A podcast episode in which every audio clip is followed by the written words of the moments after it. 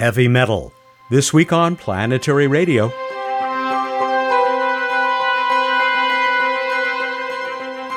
Welcome. I'm Matt Kaplan of the Planetary Society with more of the human adventure across our solar system and beyond. No spacecraft has ever visited a metal asteroid. That's about to change. Psyche is both a 279 kilometer wide rock and a new magnificent spacecraft that will set out toward its namesake in August of this year. Come with me to the Jet Propulsion Lab clean room where we will meet leaders of this exciting mission, including Principal Investigator Lindy Elkins Tanton.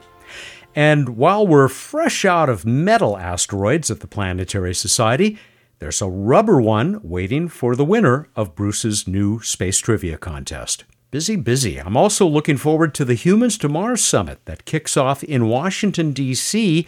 on Tuesday, May 17. You can learn more about it at exploremars.org. I'll be there with lots of your favorite Martians, and here's a special offer. Explore Mars needs volunteers for the summit. If you help out for a couple of hours, you can attend the rest of that day's program for free. Write to volunteers at exploremars.org if you're interested. As always, our great weekly newsletter is waiting for you at planetary.org/downlink. You won't believe the top image in the April 29 edition. That's the International Space Station crossing the huge and violent disk of the Sun flares, sunspots, and all. Simply amazing, and it's free. It's rare that I can welcome an external guest to Planetary Radio knowing that she'll return a few weeks later. Actually, it's unheard of. But when I entered a JPL clean room on April 11th, I'd just finished Lindy Elkins Tanton's excellent new memoir, A Portrait of the Scientist as a Young Woman. The book is only partially about the Psyche mission that Lindy leads. It tells the sometimes brutally honest and intensely personal tale of how Lindy's entire life led her to this job. I knew I'd want to bring her back soon, but my immediate joy was joining her and others in that clean room where the Psyche spacecraft was being prepared for its trip to Florida. That's where it will be lifted to the top of a SpaceX Falcon Heavy to begin its journey to the asteroid belt and an object unlike anything previously visited by we Earthlings. Lindy is a planetary scientist at Arizona State University, where she also serves as vice president for the Interplanetary Initiative. Lindy, with any luck, this is the first of two conversations that we will have on planetary radio because I'm looking forward, not too long from now, talking with you about your absolutely wonderful book. I've already shared with you how much I enjoyed it and how I've been recommending it to others. But here we are in front of this spacecraft that is about to go out to visit a body in our solar system that is unlike anything else that has ever been visited. This is really the realization of a dream, isn't it? It is the realization of a dream. The privilege of working on a space mission is something I actually never envisioned for myself. And to be standing here in this clean room and looking at this gorgeous spacecraft, feeling confident that we're going to launch in just a few months, it's unbelievable. And there is no better place to get a feeling for what goes into a mission like this than standing in this high bay or clean room. Uh, it's always a thrill to be in one of these rooms. There is so much technology spread all around us just to support this mission that you lead the complexity of space missions is beyond any person to really communicate. We're in this room with a couple of dozen people, everyone is gowned up as clean as we can be. God forbid a piece of dust would get on the camera. There's no one in space to wipe it off. Right. By this spacecraft that has taken us more than five years to build, even with a team of over 800 people. It's very complicated.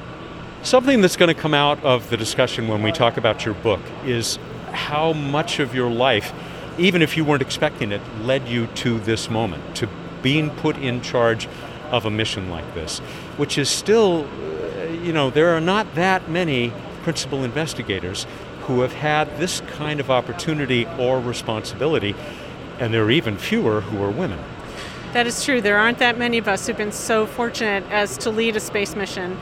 And of course, how do you prepare for this? There's no, you know, high school class in building spacecraft or understanding how to lead a giant complicated team of people from all different disciplines, how to have responsibility without literally having authority over all of the many, many groups that have contributed to this around the world. So, in the end, it's all about teamwork and what humans can do when they decide to have a shared vision. To me, that is the purpose of space exploration. It shows us here on Earth what we can do when we all pull in the same direction. I'm thinking back to, and it's toward the end of the book because there are so many other things that when people read it, and they should, they will see how your life has prepared you for this.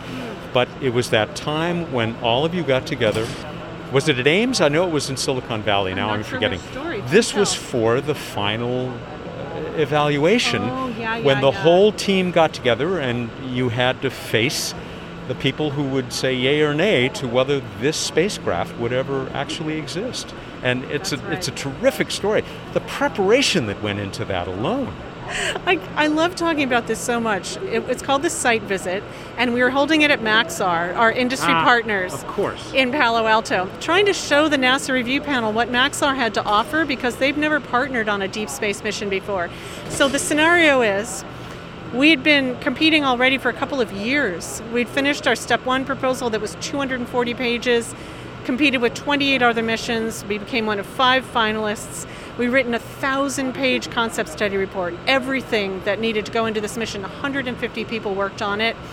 Finally, we have one week. We're at Maxar. The whole professional review panel is going to fly out and spend the final day of the week with us, asking us the hard questions, the ones we didn't answer in the 1,200 pages of writing that we'd already done. We had to stand up and answer these questions in front of the team. Oh my goodness, they redecorated their executive lunchroom. We Yes. oiled every single chair so there would not be a squeak in the room. We checked the light angles. We had professional speaker training so we knew how to hit our mark. But the thing that really carried the day was that we worked together as a team, and the review panel noticed that. I didn't stand up at the front going, I'm the big person in charge and I'm going to answer all your questions how I please. Nor did Henry Stone, our project manager, or David O, our lead systems engineer. We all passed the question to the person who knew the answer best, which seems so obvious, but it turns out it's unusual. That was a real moment. I want you to add to that story the one facet of it that involved someone I know well, your colleague at ASU, Jim Bell, Oh, yeah. who until recently was president of the Planetary Yes. Society. I call him the the Ansel Adams of Mars, but he uh, he has lots of experience beyond the red planet. exactly he was right. kind of brought in at the last minute, right? He wasn't going to be at this meeting. Well, he was going to be there in a supporting role because we thought we knew what the review panel was going to be asking us questions about. And we expected them to focus on the very complicated gamma ray neutron spectrometer, which they did not. It turned out all their questions were about magnetometers and magnetic field, the science questions, not mm-hmm. the engineering questions, and the imagers. We thought the imagers were just a slam dunk. Who needs to even ask questions about imagers? Jim Bell, the Ansel Adams of Mars, is running our imagers. This is the guy who knows more about planetary photos than anybody else on Earth, I think therefore in the solar system. And there were many questions for him. And there were some questions that we thought were a little naive or maybe even not quite right. And we were a little worried Jim was going to lose his temper. So he's striding back and forth in front of the panel. And finally he just turns and says, I might not really understand what you're asking. Could you rephrase that question? Well played. and went, Well played, Jim Bell. Yes, well played. And worked out fine. Well, obviously, because here we are in front of the spacecraft. I, I want to talk about it more generally, but the fact that you mentioned the, the, the it has a magnetometer. Yeah.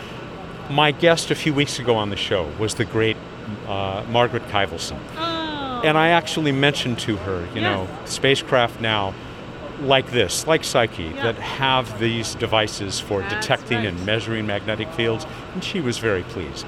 I'm so glad that Margie was pleased. She's an amazing human being and such an expert in that and other aspects of planetary science.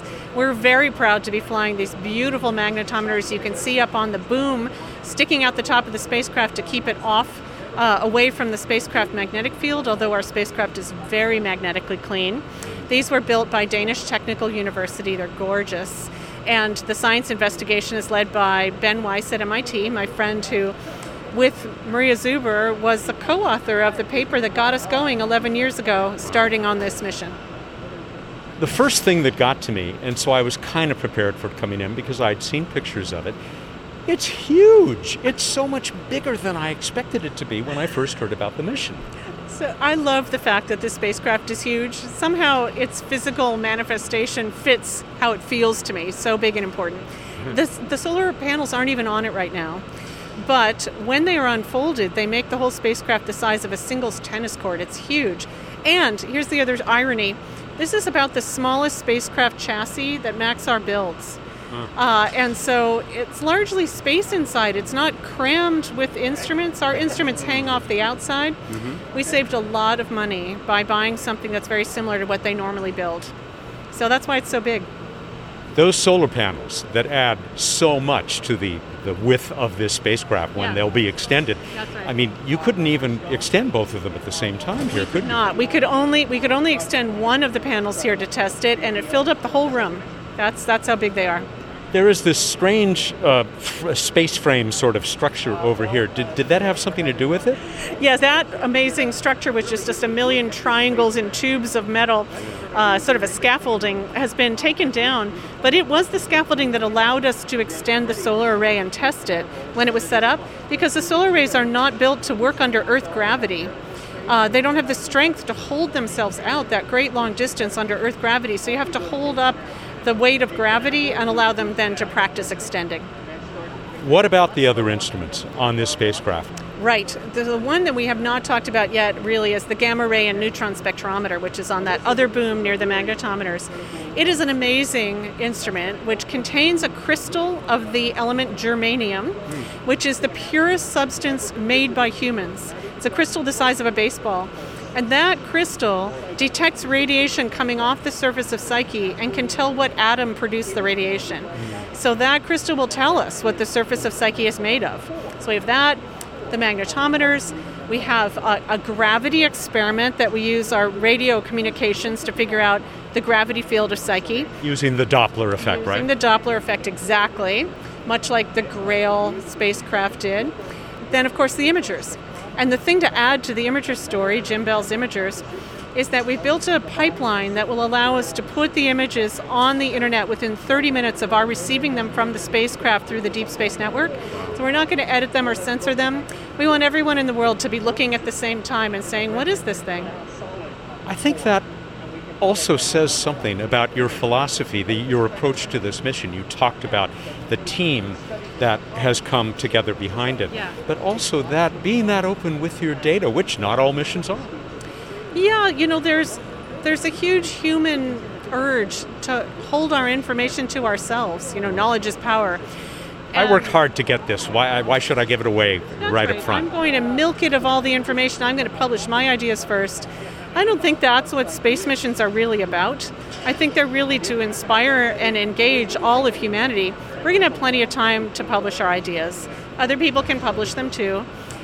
It's not just me saying this, the whole team feels this way. And it's Jim himself who said, We can do this pipeline, let's do it. One of the other fascinating design characteristics of the spacecraft is well, you, you have ion engines, electric yes. engines, but I don't know, correct me if I'm wrong, I have not seen a spacecraft before that puts its rocket engines, they are, even though yeah. they may not have tremendous thrust, right. out on robotic arms. Yeah, these beautiful two degrees of freedom arms that hold these quite small ion thrusters, so that just like your shoulder and your elbow, you, we can decide what direction we want these to point in. So we'll have one, there are two thrusters on each arm.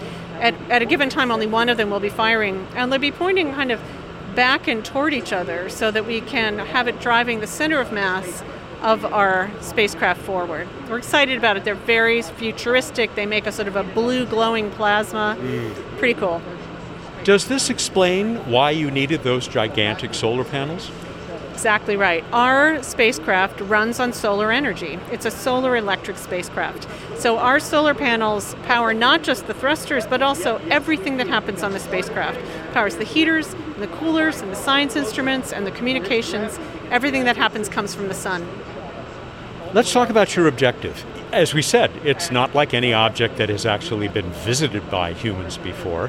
How do we know that? How do we know from this distance that it's not just another ball of fluff or dirt and rocks? Yeah, is it just a giant space dust bunny? No, it is not. yeah, what can we discover from Earth? Well, one thing we do is we look at the light that reflects off asteroids and comes to the Earth. The asteroids absorb, absorb certain kinds of light and reflect others, and that shows us what they're made of to some degree. So we know that Psyche is different from most asteroids, it has different light reflectance.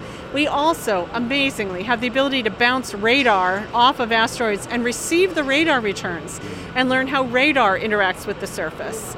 Then we can watch it spinning in optical light telescopes and begin to get a sense of its shape.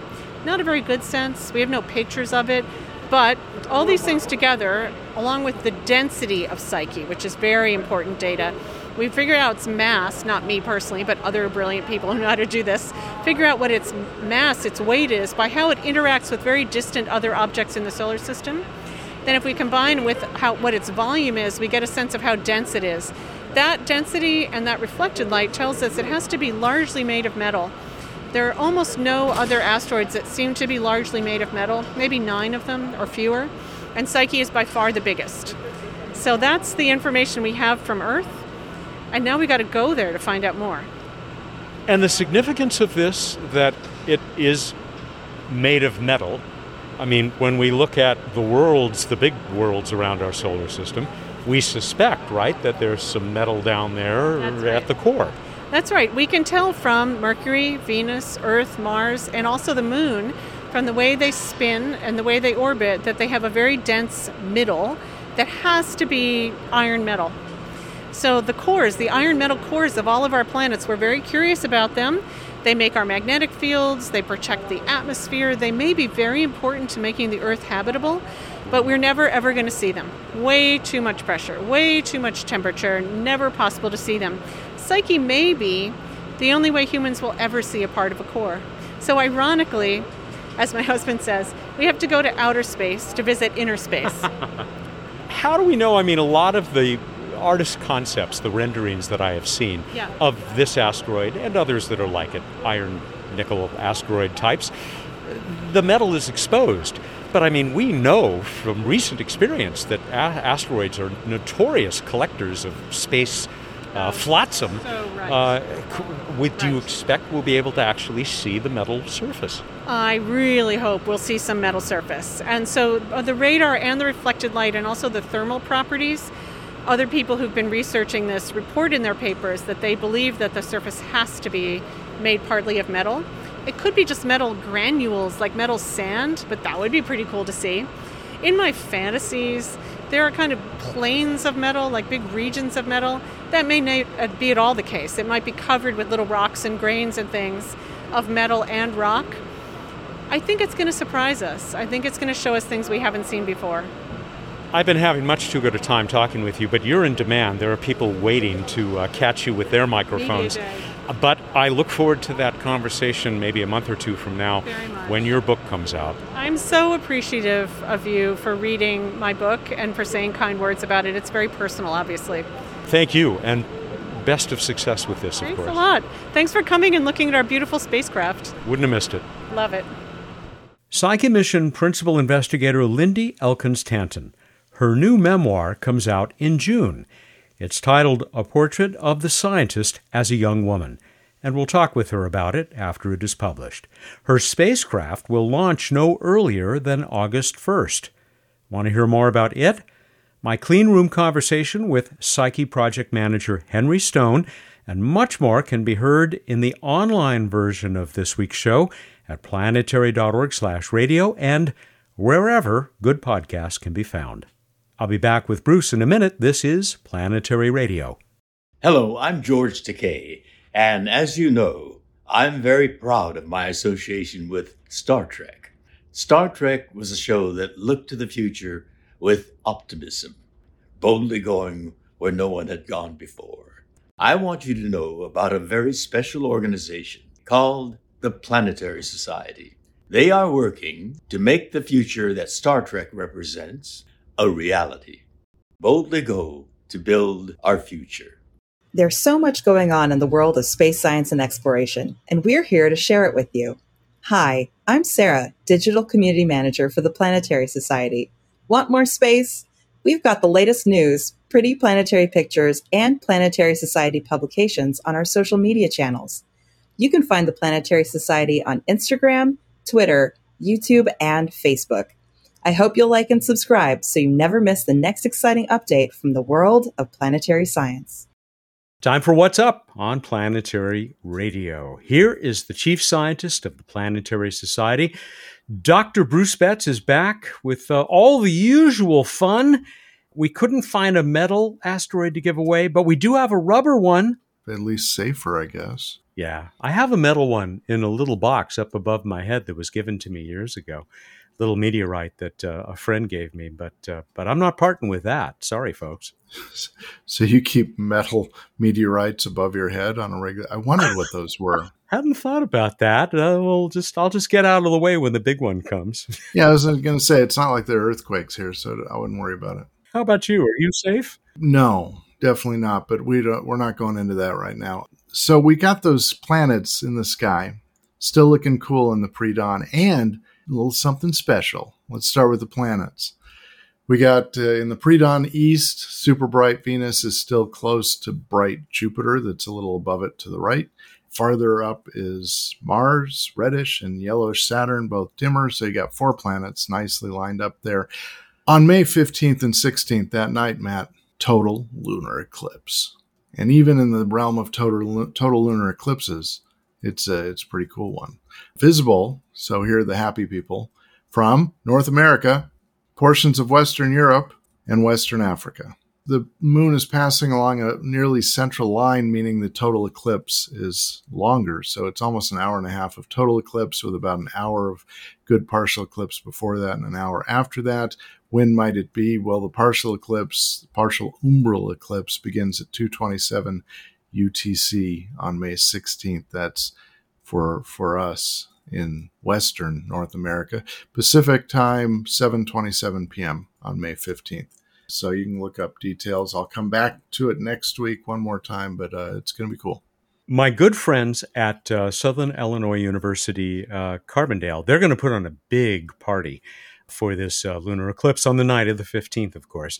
Man, they get all the luck. I mean, five years ago, the total solar, this time the total lunar, and then uh, in two years, it's just two years away, the return of the total solar eclipse to uh, Carbondale, Illinois. It's uh, it's exciting. I hope to be there again. It is cool, but do they really get all the luck? I heard there was rumors of a cloud at really bad time in the last total solar eclipse. You had to remind me. Okay, please go on before I start to cry. This week in space history, reasons not to cry. 1961, Alan Shepard becomes the first American in space. 1968, I know you, this fascinates you, Matt. Me too. The video is amazing. 1968, this week, Neil Armstrong ejected from the lunar lander trainer which is just an amazing video if you haven't seen it of him of this thing getting completely out of control and him ejecting just before it crashes. Even if he hadn't had that adventure on, on the Gemini capsule, yeah. that that proved he had the right stuff, this would be enough. If people need to see this video, it's it's just beyond belief. Yeah, you can look it up. Speaking of looking things up, this has nothing to do with it.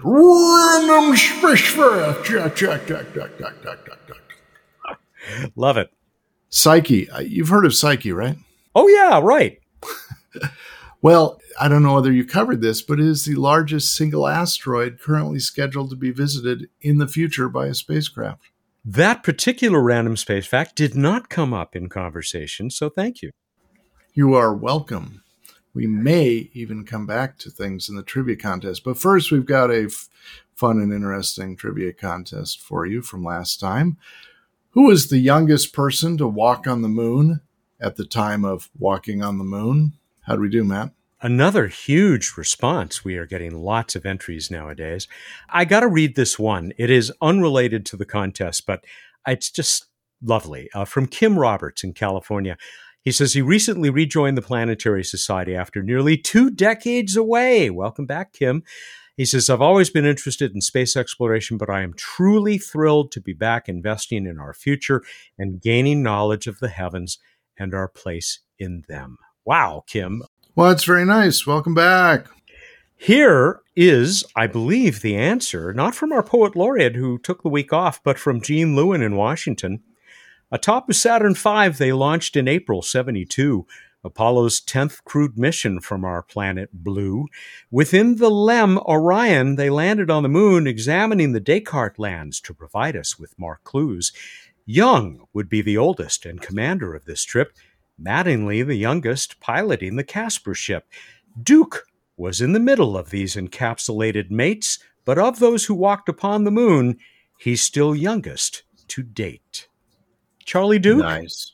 Well played. Indeed, Charlie Duke at 36 years, 6 months, and 18 days when he stepped onto the surface of the moon. And here is a little bit of Charlie Duke before he got his ticket to ride. Uh, we've used this before, but I still had it handy, so I'm going to play it. We copy you down, Eagle.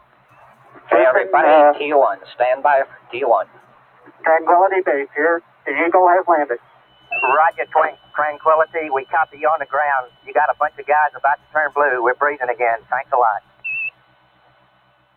That was Charlie Duke, who was the Capcom, apparently requested by Neil Armstrong for the Apollo 11 mission to be the capsule communicator, who uh, was one of those turning blue at uh, at Mission Control, uh, Johnson Space Center. It wasn't Johnson. Well, I guess it was Johnson Space Center by 72. Yeah. Anyway, wasn't that cool? That was super cool. Hey, Paul Mundy, congratulations, you first time winner, long time entrant. Uh, Paul Mundy in the United Kingdom, Charlie Duke, aged 36 for Apollo 16. Paul, congratulations. We're going to send you a Planetary Society kick asteroid, rubber asteroid for your trouble. Metal asteroid. Oh, no, rubber. Rubber asteroid. Sorry. Metal. Okay. That's your line. Um, Metal! We're ready to move on. Speaking of Psyche, the asteroid, name all asteroids that are bigger than the asteroid Psyche that have been visited by spacecraft. Ooh. And to be clear, since Ceres is confusing, let's not include Ceres as it is now a dwarf planet. Give me everything uh, not including Ceres that's bigger than Psyche that have has already been visited by spacecraft. Go to planetary.org slash radio contest. You have until Wednesday, May 11. Wednesday, May 11 at 8 a.m. Pacific time, because that's where we live, uh, to get us this answer and maybe, maybe, maybe win yourself a Planetary Society kick asteroid rubber asteroid. Metal We're done. All right, everybody, go out there, look up the night sky, and uh, think about what you would have said to Neil Armstrong when they got safely on the surface of the moon. Would you have been turning blue or some other shade of, of I, I don't know. Thank you and good night. Was that song Love is Blue uh, uh, still a hit? It was a number one hit, I know. It had to be around 72 country music? no, hardly. Uh, he's Bruce Betts, country music fan and chief scientist of the Planetary Society, who joins us every week here for What's Up. Planetary Radio is produced by the Planetary Society in Pasadena, California, and is made possible by its totally psyched members. Mark Hilverda and Ray Paletta are our associate producers. Josh Doyle composed our theme which is arranged and performed by Peter Schlosser. Ad Astra.